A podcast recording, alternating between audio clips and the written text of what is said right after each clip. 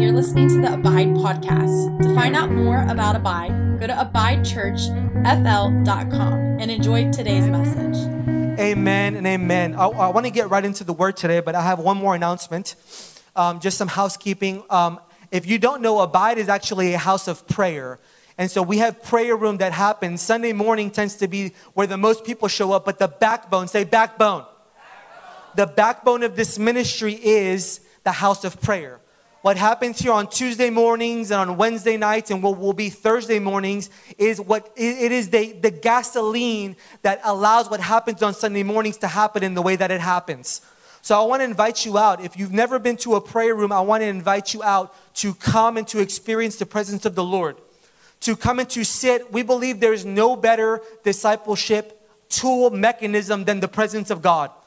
So, so we simply come and we rest in His presence and we allow Him to speak to us. It's an environment where we can learn how to engage with the Lord.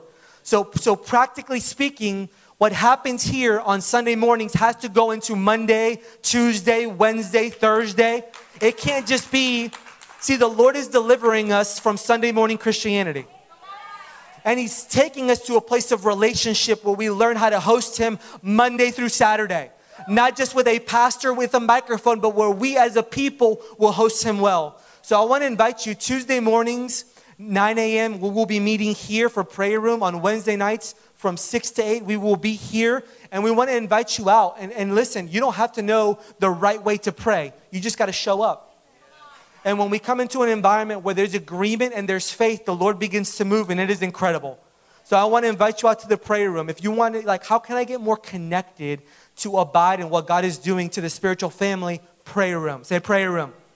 Prayer room. And it will be happening here at Do Bloom for a season. So I want to invite you out. Amen? So if you've been with us for, for any period of time over the last maybe two months, we've been talking a lot about, um, as a community, stepping into the new thing that God has given us. How many of you have been with us? Stepping into the new thing. In order for us to step into the new thing, we've got to let go of the old thing. We've been through all of that together. But today, as we've stepped into the beginning of the new thing, what I want to do is I want to paint a picture of what I believe as a community the new thing looks like because I believe we talk a lot in the church about, oh, well, God is doing a new thing. Behold, He's doing a new thing. And the worst thing that could happen after quoting something like that scripture is step right into the old thing again. And so I want to paint a picture today for what I believe is available not just for us as a community, but for you individually. We talk a lot about there being new wineskins. How many of you heard this? You can't pour new wine in old wineskins. And all of these things, my friend Kale's writing a book. I encourage you to buy it. Shameless plug, bro. Shameless plug. But, but here's, what, here's what I want to say to you the, the new wineskin does look like something and it requires us as a people, in a very practical way, to engage with the Lord in a new way. It requires us as a people to give ourselves to things like, things like intimacy, where we're not just gonna walk into a building and say, Welcome to Abide, but we're gonna actually learn what it means to abide. What, what it looks like to be connected to the vine and live an intimate relationship in proximity, not to pastors and leaders. That's great. We want you to be connected to pastors and leaders in honor, and we believe in spiritual honor. But the, the greatest connection we want you to have is to the person of Jesus. We want, we want you to understand that you can walk with Jesus hand in hand and that Jesus is interested in you. He's not just interested in building a church. He's not just, he's interested in, in building a people who become a spiritual family who abide in a church. So I, I really want to talk about this today about building the Lord a house because there are many houses. I, I believe Tampa Bay is one of the most discipled churches. There, there are more churches here than anywhere, I think. Every quarter mile there's a church, and we as a prayer house have dedicated ourselves to praying for those churches. But what I believe this next season is going to look like is I believe the questions that we begin to ask are going to change. Many times we've come into churches and we begin to ask questions like, well, what will attract people? How do we, how do we get people? And how do we make the people happy? And are the people happy with the worship? And listen, you are a people and we care and we love you. We are called, we are called to disciple people.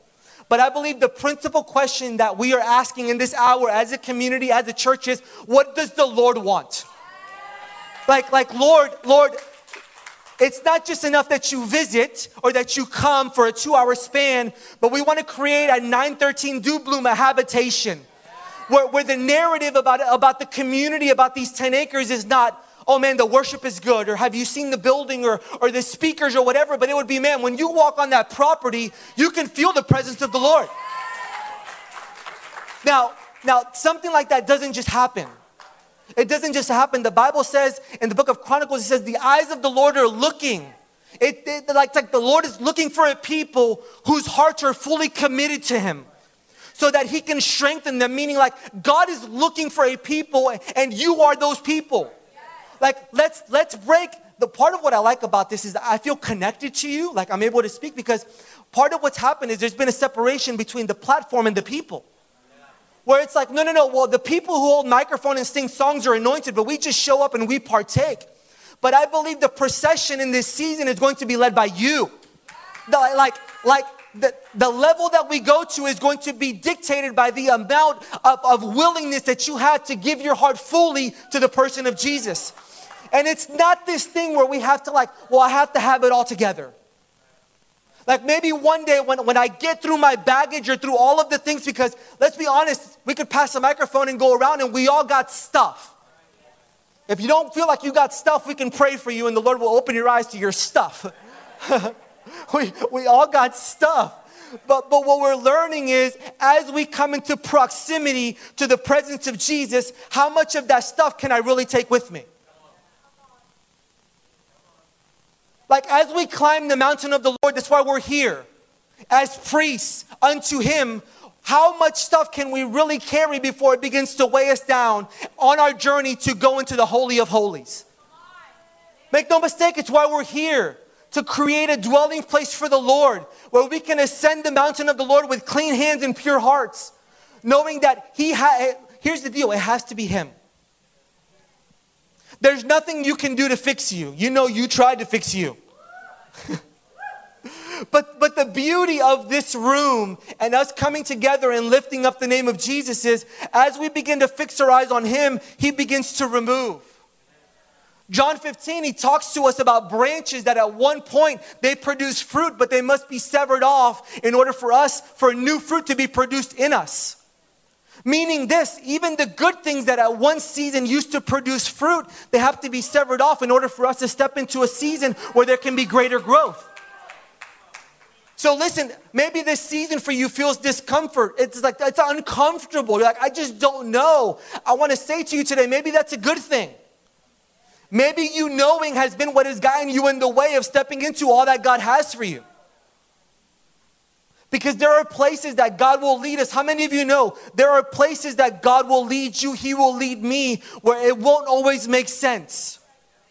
That's why we're called people of faith, not people of understanding.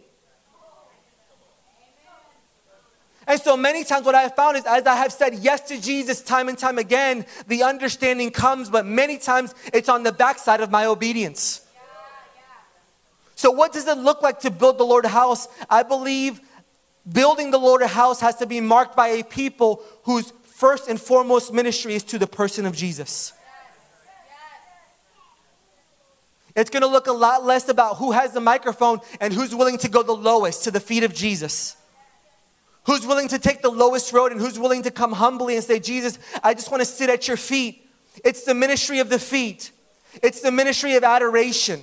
And it's learning to blow past the boredom and saying, Oh, I just don't know. I want to be doing, to understanding that ministry is not about doing, it's about a who. Who are we engaging with? Who, who, who are we entertaining? So it blows past, like, oh, I'm sorry if you're uncomfortable with a little bit of worship that's too long. We're just not really worshiping you at this moment. Because we know that when we blow past all of the religion and all of the garbage and the limitations that we have set, where he said, well, listen, we're in a day and age where we have made it. Uh, I'm not going to say that. No, I'm not. I'm not going to say that. I'm going to go to Ezekiel 44. We're going to go to Ezekiel 44. I want to talk about this really quick. Ezekiel 44. I'm using self control today. Praise God. So, in building the Lord a house, I believe it really does look like something. If you walked into the lobby, you saw today building him a house. If you look behind, a house built for him. And we believe that God is marking this you. How many of you know you are the house? The building is not the house. This building is a vehicle to be able to host the church, which is you. To be able to expand his kingdom in the Brandon area and the Lithia area and the Valrico area to push the principalities of darkness back. And I really believe by faith, I want to say to you, as we establish his house, we will begin to see principalities and things that have been ruling over this region pushed back in Jesus' name. So in Ezekiel 44, there's a scripture that has marked us as a community. About two and a half years ago, we used to do services on Saturday nights where we would show up and we would just minister to the Lord. There would be no preaching, there would be nobody that would grab a microphone, but we would call it EZ44. And we would come on a Saturday night and we felt the Lord, we began to ask the question what if we just came into a room and we just loved on Jesus for a few hours? And there was no agenda, like there was no pressure for, for there to be any kind of activity, but we just waited upon the Lord because the Bible talks a lot about those who wait upon the Lord. How many of you know this? Those who wait upon the Lord. It's time and time again in the Bible, those who wait upon the Lord. So we began to wait upon the Lord. And how many of you know when you receive a word from the Lord, you just feel like it's going to blow up really quick? You're like, I heard it. I know everybody's going to show up. Well, well, the reality is we started doing EZ44, and many times it was me, Covington, and Destiny. And we would show up on a Saturday night, and sometimes we didn't want to be there. How many of you know sometimes you don't want to be there? Well, pray, y'all some liars. Sometimes you just don't want to be there. And I remember sometimes we would show up to, to on, on Sunday night, uh, Saturday night, and it would be just the three of us. And it's like, what are we going to do? Should we just go home? And I remember in those moments feeling the fear of the Lord saying, listen, it doesn't matter if anybody's there, God is watching us. I feel it in this moment. God, He's watching to see how we respond to His word.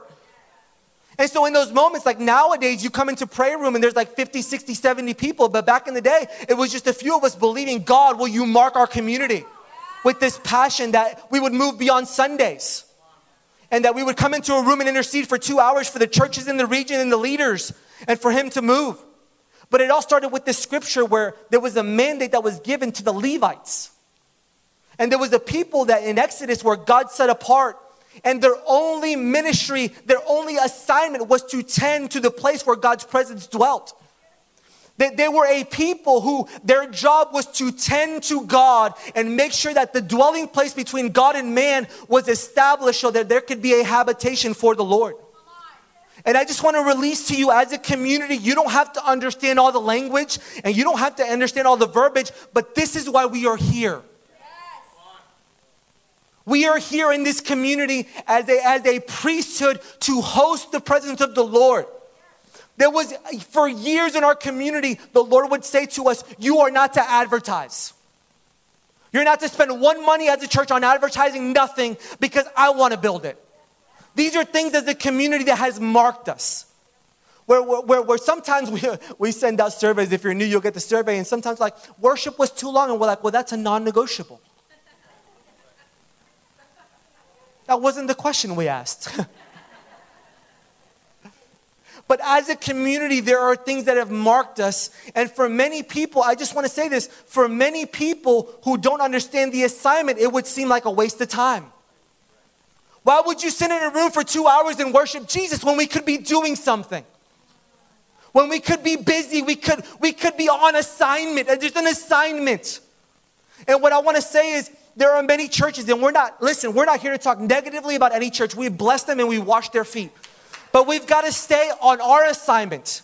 And our assignment would be this that we would create on these 10 acres a dwelling place for God, and that there would be a fire on the altar that would never go out.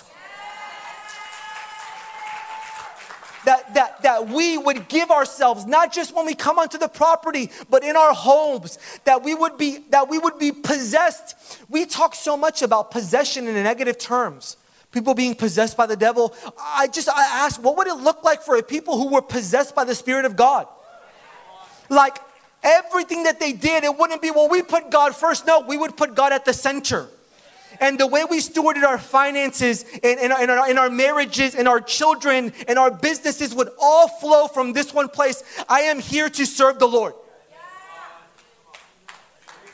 Where we would begin to ask the question in our own lives are the decisions that I am making pleasing God?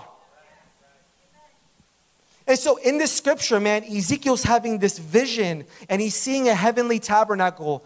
If you read, if you read in, in Hebrews 8, 9, 10, 11, it talks about this heavenly tabernacle. And there was a scripture as I was reading this. I spent a season of my life studying the Levites because I really resonated with this call, man. The Levitical call for us to tend to the presence of the Lord and believing that He would draw, as we lifted Him up, He would draw all men unto Him and that people would be discipled and transformed. And we've seen it. We've seen more ministry happening in the prayer room than ever, even on a Sunday morning. We've seen depression fall off of people. We have seen people healed, delivered from the anxiety and fear, all because we've made Jesus the principal thing and we've trusted Him enough to say, as we worship you, we trust that you're going to touch them. So he's speaking uh, about a heavenly tabernacle. I want to go to, to actually verse 15. Ezekiel 44 15. He says this it's talking about the prince, the Levites, and the priests. But he says, verse 15, he says, However, the Levitical priests of the family of Zadok continued to minister faithfully in the temple when Israel abandoned me for idols. So, so there was a group of Levites that they were ministering in the temple, in the tabernacle, but something had happened in the midst of ministering in the tabernacle, which the tabernacle was all about the Lord. The people would come, they would perform sacrifices, a lot of things happened, but there was a group of them that they had made the assignment of ministering to people greater precedence than ministering to the Lord. So, so listen, like if you were to walk into the temple at that time, there would have been a lot of God activity. You would have been able to look at, look, everything seems according to plan this is what we do. But what we find is there was a very adamant, like God adamantly felt wrong about this to the point where he separated them and he said, Listen, I'm going to separate the sons of Zadok because they continued to minister to me faithfully and did not give their hearts to idols. Now, in a context like this, we would say, well, well, well, we haven't given our hearts to idols, but well, one of the things that we're finding that is being exposed in environments like the prayer room is that one of the greatest idols we have in the church is religion. It is the need to find satisfaction in doing instead of abiding and knowing you're a son and a daughter. I know it's it's hard, I know. But we're here now. And so he's speaking to them and he says, Listen, they have ministered to me faithfully. He says, These men, these men will serve as my ministers. They will stand in my presence. They will offer fat and blood of sacrifices, says the Lord. Then he says this, verse 16. They alone, say alone they alone will enter my sanctuary and approach my table to minister to me. Listen to the mandate that was given to them. They alone, there was a separation that happened. They alone, the ones who had faithfully committed themselves to the Lord and not given themselves to idolatry. I don't know what idolatry can look like, but it could look like a job, it could look like a 401k, it could look like many things. You name it. It could look like a phone, a television. But he says, These ones that have remained faithful, which is you, say me. This is you. This is what God is releasing over you. This is not condemnation. This is an invitation to the assignment. He says, These ones, they will come to my table. How many of you are thankful the Lord has a table? David says, You have prepared a table for me in the presence of my enemies. Oh, we've released this vision continually where we see this as we minister to the Lord in worship that He has prepared a table for us, and everything that you need in your life right now is available for you at the table of the Lord. Everything you need, it's available for you right now. Right now. So He's prepared a table for us, and He has invited us to the table. It's His table, it's His sanctuary. Do you see, do you see that when we're reading it? it? They shall enter whose sanctuary?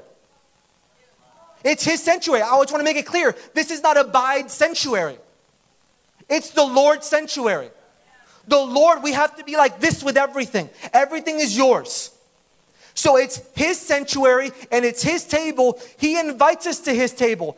And many times when we talk about the table of the Lord, we like to talk about what we get at the table, right? We, we all like, man, I came to the table of the Lord. I, I came to the Lord and I was freed from, for, for me, it would have been addiction.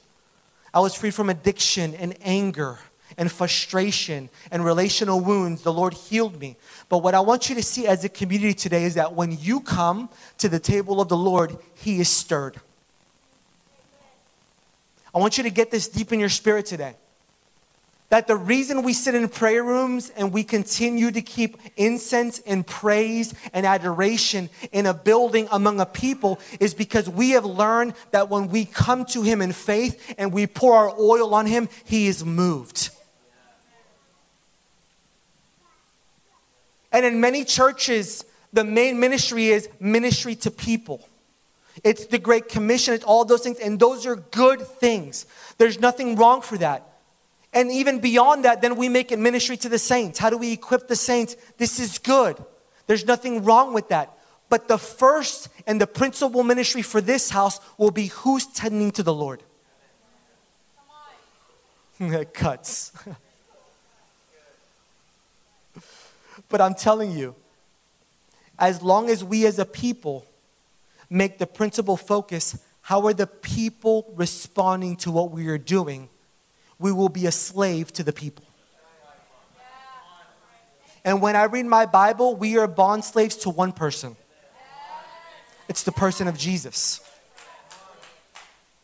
So, so the, the invitation for you, I, want to read to you a scripture that, that to me was so interesting. In 1 Peter 9, this is, it says this. He's talking about us becoming living a living stones a house for the lord and he's speaking to us about our identity. And he's speaking to, about the people that had separated themselves. They had kind of gone wayward. They had not kept the main thing the main thing. But then he says but you are not like that for you are a chosen people. Say chosen people. That's you. You are chosen set apart consecrated. That's you. But you are a chosen people. You are a royal priesthood a holy nation, God's very own possession. As a result, watch this. The result of you understanding who you are is this you can show others the goodness of God. Not by striving, not by trying to do or accomplish, by you understanding you are chosen and you are a priest and you are holy before the Lord. The result of that is you could show others the goodness of God, for He has called you out of darkness into what? That's why we don't freight. I don't worry about what's going on in the news. Because in any situation, if I'm chosen and set apart, I'm continually being taken out of darkness into his marvelous light. It doesn't matter what the narrative is. And listen, there are lots of places you can feed from today. You can feed from Facebook, Instagram, TikTok. I'm too old, I don't even know all the other ones, the charity, this and that. But what I'm saying is, there's lots of places that you can go to try to find nourishment for your soul that will never, ever satisfy that thing inside of you that is longing for God. You can come into this building and I could preach one message three times a day, every day. There's a place in your hole, there's a place in your heart that is a hole that is reserved for the person of Jesus that only He can fill. It can never be filled by a podcast or a sermon. A therapist can't fix it. You can't medicate it out of you. There's nothing you can do because you have been chosen. You have been set apart. Not just to be a part of a serve team or to come and to be a part of, but to be set apart for Him. So be like, I just don't know what my assignment is. I don't know what I'm called to do. Let's start with this. You are a chosen person. You are a royal priest, and we are a holy nation, and we are possessed by Him. Let's start there. Let's not worry about if you're an apostle, prophet, evangelist, or blah, blah, blah. Let's start with this. First, I'm going to cement this I'm chosen. And I'm ch- being chosen is a choice. It didn't just happen. God chose Gio. When I was in addiction and I was angry, there was nothing I can do to get away from him. Everywhere I went, he was cornering me. And you've got to start from there. God chose me, He appointed me, and He delivered me. And He did it for a purpose, not just to go to church on Sundays. We're thankful you're here. So glad you're here. We're blessed you're here.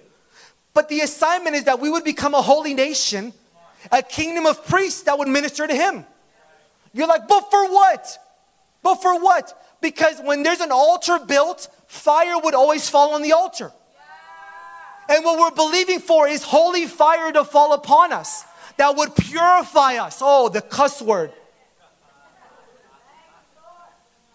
That God, like not you, that, that you would sit down with your notebook and say, God, but that we would come under the presence of God and He would purify us and He would begin to put His finger on all of the things that don't belong.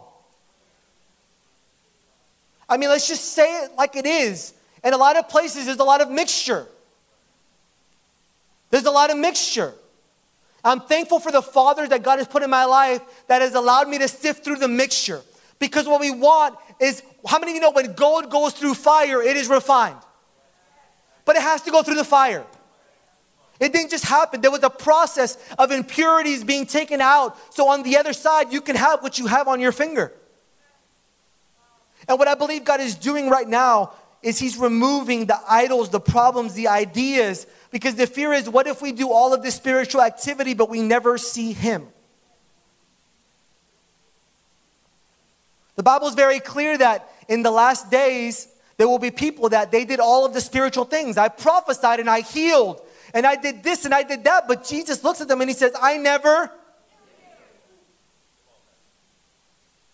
I know you don't hear this kind of stuff anymore. It's hard, but, but it's just the truth because my job is not to prepare you to cope with what's happening. Our job is not to prepare you how to cope with COVID, it's to prepare you to meet Him, to stand rightly before Him. That's why we're here. So, so this is the mandate. Will, will you, and this is what's crazy, when, when I began to look for, for like books, like I like to read books, like you could find 50 books on how to create an environment for discipleship. Like, man, we want to launch small groups. There's 5,000 books on small groups. And we want to learn how to grow churches. And you could pay $500, there's 50 programs on how to build churches, which we don't partake in any of that crap. But, but when it came down to what would it look like to build like a Davidic tabernacle with day and night worship and prayer, you can't find anything. Because the truth is, we live in a society where everything has to be measurable. It's easy to write books about how do we build churches because we put butts in seats and we feel good about that. It's measurable. There was X amount of people, and we we baptized this many. All of that's good, but when you sit in a prayer room, everything happens in the spirit, and it's not measurable. And so you really have to believe that as you're sitting in that seat, rocking back and forth, and you're talking to the Lord, something is happening in the spirit. It's not measurable. And what it does is it exposes us. Because the plumb line is we've become more entertained by ministry than the person of Jesus. Should I wrap up? Is that a good place to wrap up, bro? So the only way, the only way to reject that form of religiosity is to put people in a room and then walk up to you and say, I just don't know how to do this. And I'm like, oh, me neither. We're figuring it out together. I just don't know. What, what do I do for two hours? I don't know. I've been doing it for a year and I'm still trying to figure that out. I, I, I just feel really bored. Like, I know I get it. It's early. But we believe that God spoke to us that as we sit here, like some of you don't know, last year, man, on Pentecost Sunday, we gathered 33 churches together. Actually, Caleb was the first person I called. When God spoke to me in prayer room, I called Caleb. He was the first person I said, What if we gathered three churches together, man, and we just worship Jesus? That was, that was my faith level. Like, what if, what if we got six churches, we got it going on, and 33 churches gathered, over a thousand people, but, but it wasn't the fruit of strategy, it was the fruit of prayer. So, like, people call, oh, how did you do that? I'm like, I didn't do it. I called Caleb, and there was two guys with long hair that with tattoos, and then I got Pastor Len involved, and he, he helped it make sense a little bit. But, but it's the Lord. And we're in a season now where we have to move beyond the maneuvering of man and it, the narrative has to be I just don't know how this happened. I don't know how we got here today. Look around. I don't know how we got here. I know two years ago, the Lord said, Don't call an architect because we're going to bless you. And here we are two years later celebrating what the Lord said two years ago. I'm just saying, like, we've got to hold on to His words, and His words are only given to those in this day who can go beyond the noise and who can hide themselves in uncomfortable rooms where it seems like there could be something more important going on. Is anybody understanding what I'm saying? I'm just giving you, somebody's going to show up on Tuesday morning and be like, what the crap's going on? It's just an acoustic. Where's the big? And it's not going to be that because, because the goal's not a show. The goal is, man, can we host, like, can we move beyond?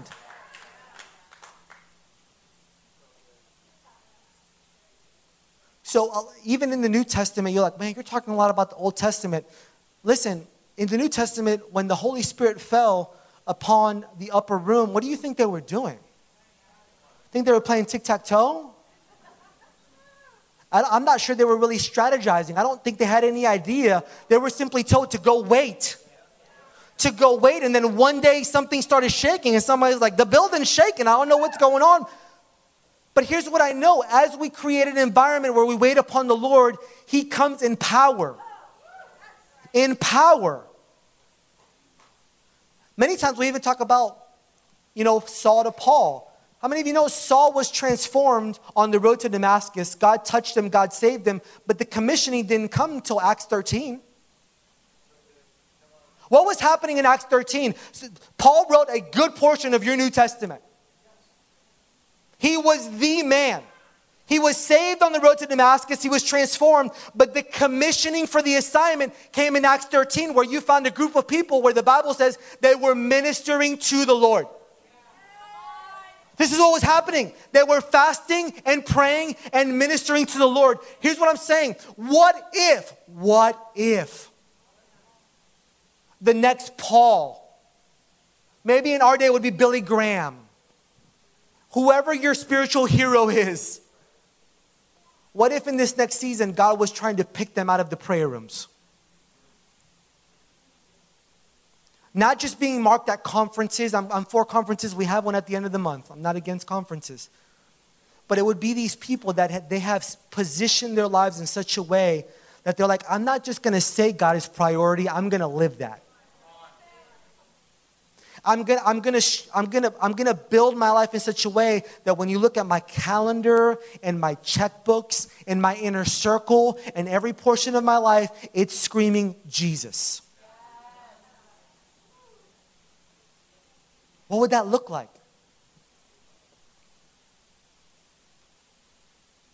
Here's what I know. What I know is that I reject and I refuse to be a part of a spiritual family or community that are going to be found with Jesus coming in the procession and them having no oil. You feel the tension there? I'm just not going to do it. And what I have found after doing ministry since 08 is very little oil is produced in this room in this time. No pastor or leader can give you oil you can't lay hands on you and impart to you history with the Lord. There's a level, there's an upward call that God is given, giving us as a community that is saying, Will you hide yourself in my presence? Will you make room, make space, make time so that I can fill you up again? Like, well, I just don't feel it. Join the club. Very few times do I wake up at six and I'm like, I'm excited for this. It's like, oh my gosh, Jesus, I promised. But here's what I found, man. And I hope that this imagery would stay with you. That at the times where I come and it's either late at night or early morning, He's always waiting for me. We've had this image of this angry God. He's angry and he's just oh, just like he tolerates you. But what I have found is the Lord is tender and he's beautiful. And he's just waiting for a people that would love him as much as that he loves them. I mean, I love the Lord. Like, I love the Lord. I believe that we do. I believe that as a community, we're here. I'm not pointing a finger at anybody and saying, you don't love Jesus. I'm just saying, let's make covenant with the Lord to love Him better every day. We're a, we're a blessed nation, man. We, we are a people that when we want to do something, we find a way to do it. And sometimes what I'm finding is as, as, as a church, the overall church, we work so hard to build things that are just going to pass away. And then we come to God with our scraps, and in mercy, He takes them and He works with them. But I'm telling you that there's going to come a day, I'm, I'm just going to say, there's going to come a day where church won't always look like this. It's going to change. And my fear for you is that you would be codependent on this and you would not be holding hands with the Father and saying, Come what may, I'm not leaving. I've found, man, one of the scriptures that has marked us is, is, is in John 6 66, where the disciples they begin to leave. Jesus is talking to the disciples. How many of you know in many churches they wouldn't be given the eat my flesh and drink my blood sermon? Jesus has masses, he did, he did miracles, signs, wonders, and he has thousands of people. And it's the prime ministry moment. Jesus' ministry is going on. They're like, let's do, the disciples like, let's do everything we can to keep this going. And Jesus stands up, he's like, if you want to be my follower, you got to eat my flesh, drink my blood. And he gives no explanation. How many of you know that's offensive? We understand, like, oh yeah, communion. But they didn't get it. They're like, bro, cannibalism. they don't get it. They're like, okay, the Jesus guy was cool till that. And the people begin to desert Jesus because the following him became too difficult for them. It didn't make sense. So then Jesus turns to his disciples and he says, Are you going to leave too? Read it. Are you going to leave too? And Peter speaks up and he goes, Listen, you have the words that have given us life. Where else would we go? I'm looking for some people like that. It's like, man, where else are we going to go? We got nothing else to do on a Tuesday morning. I'm going to be in the prayer room. But, but with these kind of people, I'm telling you, I'm telling you, with all of my heart, I believe this. If we, if we would give ourselves wherever you're at, like maybe right now, you just show up to prayer room for 15 minutes, that's all you can tolerate, and you're like, I gotta go, it's too much. It's okay. But, but what I'm saying to you today is let's fully give our hearts to what God is saying to us. Like, what about ministry to the lost? You have nothing to give to the lost until you're full of Him. Nothing. We can't equip you to go do the work of the ministry if you don't know the person that you're introducing them to. I could talk to you about Cheesecake Factory cheesecake because I have history with that cheesecake. I've tasted it, I've experienced it. I know it's good. So, so what we're not going to do is we're not going to send people out to talk about Jesus until they know him. Until they know what makes them glad and they know what makes them sad. Until they like until they've learned what it means when the bible says my sheep hear my voice. You know doing the work of jesus is easy when you hear his voice the ministry of the holy spirit's not hard when you hear his voice but hearing his voice it's a process there are things that i don't do in my marriage and i don't have to ask my wife anymore i just know she don't like it I don't do it because I signed a piece of paper 10 years ago. I do it because I love her. The motivation is love. So here's what I want to do today. We're going to have some ministry time here in a moment. But I really felt like what I, what I wanted to do is I wanted us as a community to make covenant with the Lord. This is the first service we've had in this building as Abide, and how you start something is important it sets the precedence for how everything else is going to go. So I really sought the Lord today. I'm like, what do you want to do on this first day? Because there's many things we could have talked about. And honestly, there was some probably some different messages where we could have all been like, hooray, you know? But the first thing is important. And what, what, what, what's important in this moment is that we would come into agreement with the call that God has given this house to build him a house where he's loved well, where he's tended to, where he's honored, where we're asking the question God, did you like what just happened in that room? And if he's okay with it, we'll live with all the other results. So here's what I'm going to do I'm going to ask you guys to stand.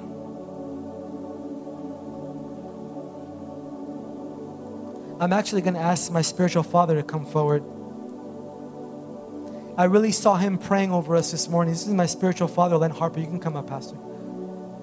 He's my pastor, my spiritual father. He's been a tremendous blessing. And he was really the first one that, that released over our community the Levitical priesthood call and, and just tending to the Lord. So I'm just to have him pray over us as a community. And there's no right or wrong way to do this. It's really just a posture of heart. Do you understand what I'm saying? It's like, Lord, you may not understand what it all looks like, but my heart says yes. When I stood up on the stage with my wife and I said, I do, I did not know what all that meant. I did not know. But it's beautiful and it's a blessing. So I, I just want to say to you today maybe there's some intellectual, like, I just don't even know what I'm like. Let your heart say yes to the Lord and let's move from that place. And believing that what He did here today with all of you in here is just the beginning of what He wants to do in this community. Amen. Just close your eyes and begin to hear the Holy Spirit speak to you. He's a personal God, and He's going to speak something individual just to you. It's going to be different than that person to your left or right. He's got a message just for you this morning. Last night, as I was praying for Abide Church, as I was praying for this moment, and I'm a scripture guy, God, I want to hear from your word first. And what I heard was Isaiah 43, verse 18 and 19.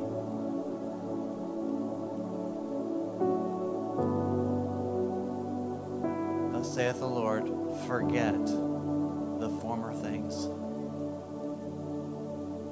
So, right now, there are things the Holy Spirit is saying to you to forget, to forget the former things, and you have a choice now to forget them.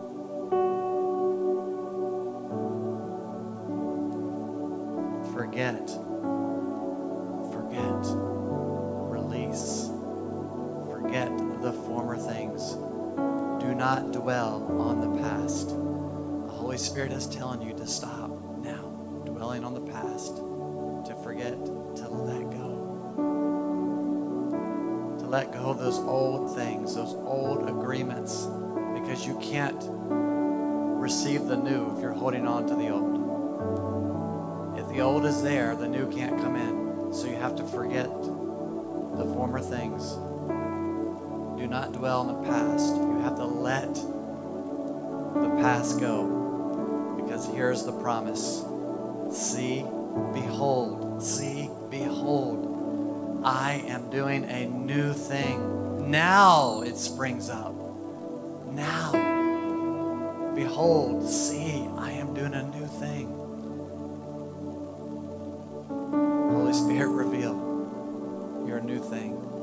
that's springing up right now to each individual person who has chosen to forget the past, to forget the former things, to let go of it, to see what you're doing now. Now it springs up right now. Holy Spirit, I release, I release anointing, I release favor, I release blessing. I release heaven now. I call forth heaven, the new things right now into each individual, that it would spring up as they've let go of the past, as they've forgotten the past. That right now, God, I release, I call heaven down in every individual person now. Thy kingdom come, thy will be done in every person hearing my voice right now.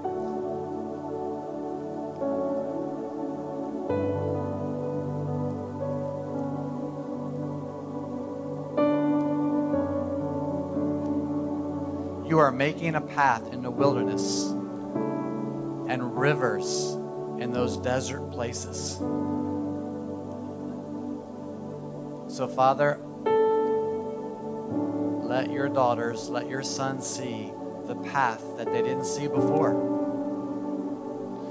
And let them receive the river of your Holy Spirit, the anointing that will take them in that path.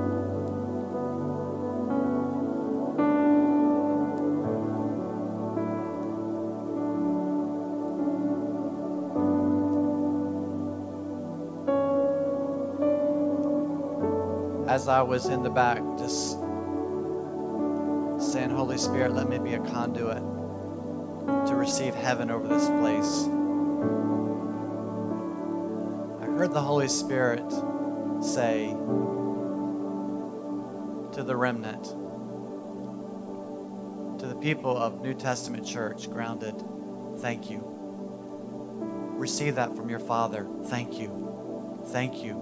Receive that. Thank you the remnant of New Testament church, grounded church, that held the ground, that stayed the course, that kept the fire, kept blowing on the fire to keep it going. The, the Father says to you right now, Thank you, thank you, thank you. Receive that deep in your spirit. He says, Thank you. He says, Thank you. He says, Thank you. He says, Thank you. Receive that, each of you.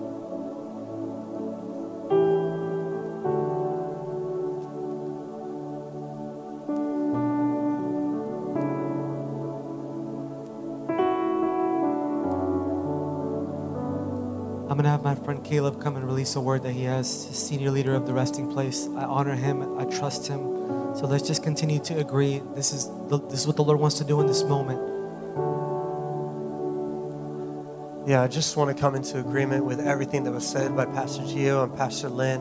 And I had a word in my heart before Pastor Lynn started speaking, and I asked the Lord to confirm it if I was going to be bold and, and ask for this moment. So I thank you for the trust of this house. This is my dear friend. We're we're brothers. That's my sister. We're, we're one. It's one church, the Church of Tampa Bay.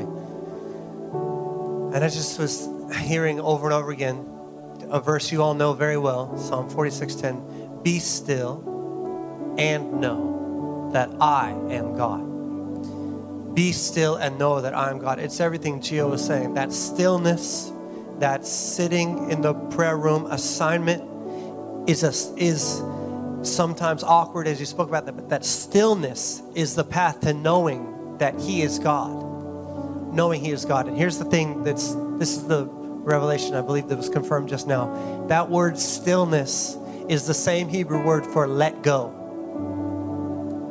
It's the same Hebrew word, Song of Songs 3 4, I believe it is. She says, let go. Let go and know that I am God. Let go of what you thought church was supposed to be and know that I am God. Let go of what your, your parameters on prayer are and know that I am God. The result is knowing God. Is it worth it to hold on to the former things if it means you don't know God? Is it worth it? Really? It can't be. I just want to know Him. Here's the other thing. That word, I'm a I'm a Bible geek. Okay, so I was I was deep in this word for a while. It's literally the a homonym that's it's Rapha, healer.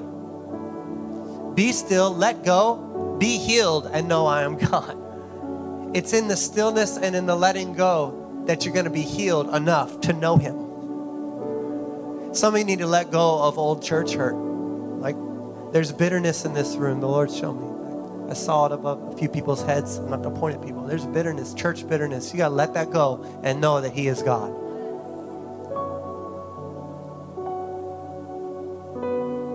There's like confusion about this leadership team. You got to let that go. Be healed, be still, and know that He is God. So, Lord Jesus, I ask you for great grace. grace to let go. Grace to let go of my expectations. grace to let go of my own feeble, finite understanding of church, of, of even the situations I've been through, of circumstances. God, I ask for grace to let go. To let go and know that you are God. And for grace to be still, to rest and abide so that we may know you, Lord, so that we can proclaim the goodness of our God, the excellencies of Him who called us out of darkness and into light. For the sake of the world, Lord, we will be still. For the sake of knowing you, so that we have you to offer, so that we can bring you to those who need you, we will be still. We will let go. Come on, somebody say, I will let go. Just say it to the Lord, not to me. I will let go. And you, some of you know exactly what you need to let go of right now. So I will let go. I will let go so that I can take hold of you. I will let go of what I thought happened, of my perception of that person.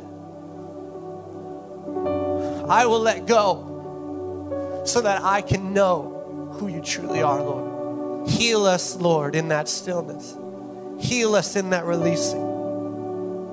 Heal the church of Tampa Bay. Lord, we pray, heal your church.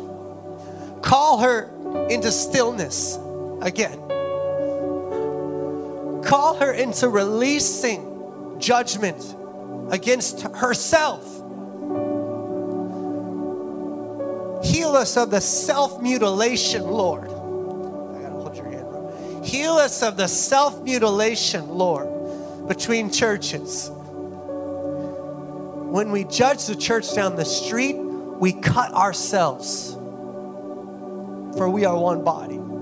Heal us, Lord, in the letting go, in the stillness. Heal us, Jesus. We need you to heal us. We're going to do our part by stopping, by being still, by halting everything that doesn't please you, Lord. By letting go of every perception that doesn't honor your people or your person, Lord Jesus. We release it. Show us what they are, Lord, so that we may release them rightly. We want to be healed. We want to be whole. We are one, and therefore we want to rise up in the truth of our unity. The truth that we are called to maintain the unity of the Spirit, not to attain, but to maintain the unity you gave us. We are one. It's already true. Heal us to actually live like it. We'll do our part and be still. We'll do our part and let go. You'll do your part and heal. We want to know you, Lord. In Jesus' name.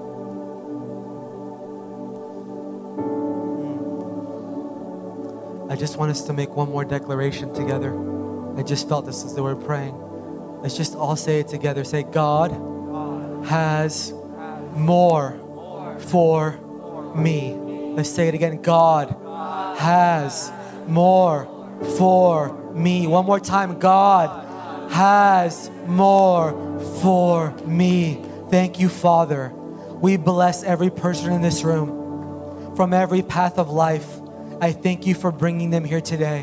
It's not by accident.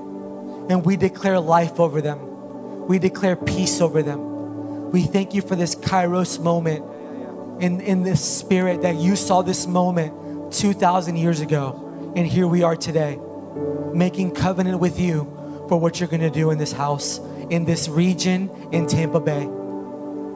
I thank you, Father, that we don't even fully understand what's happening right here, right now, but our hearts say yes. Our hearts say yes. We bless you and we thank you. In Jesus' name, amen. Hey, listen, we're going to end service here. We have prophetic company, and I just want to say.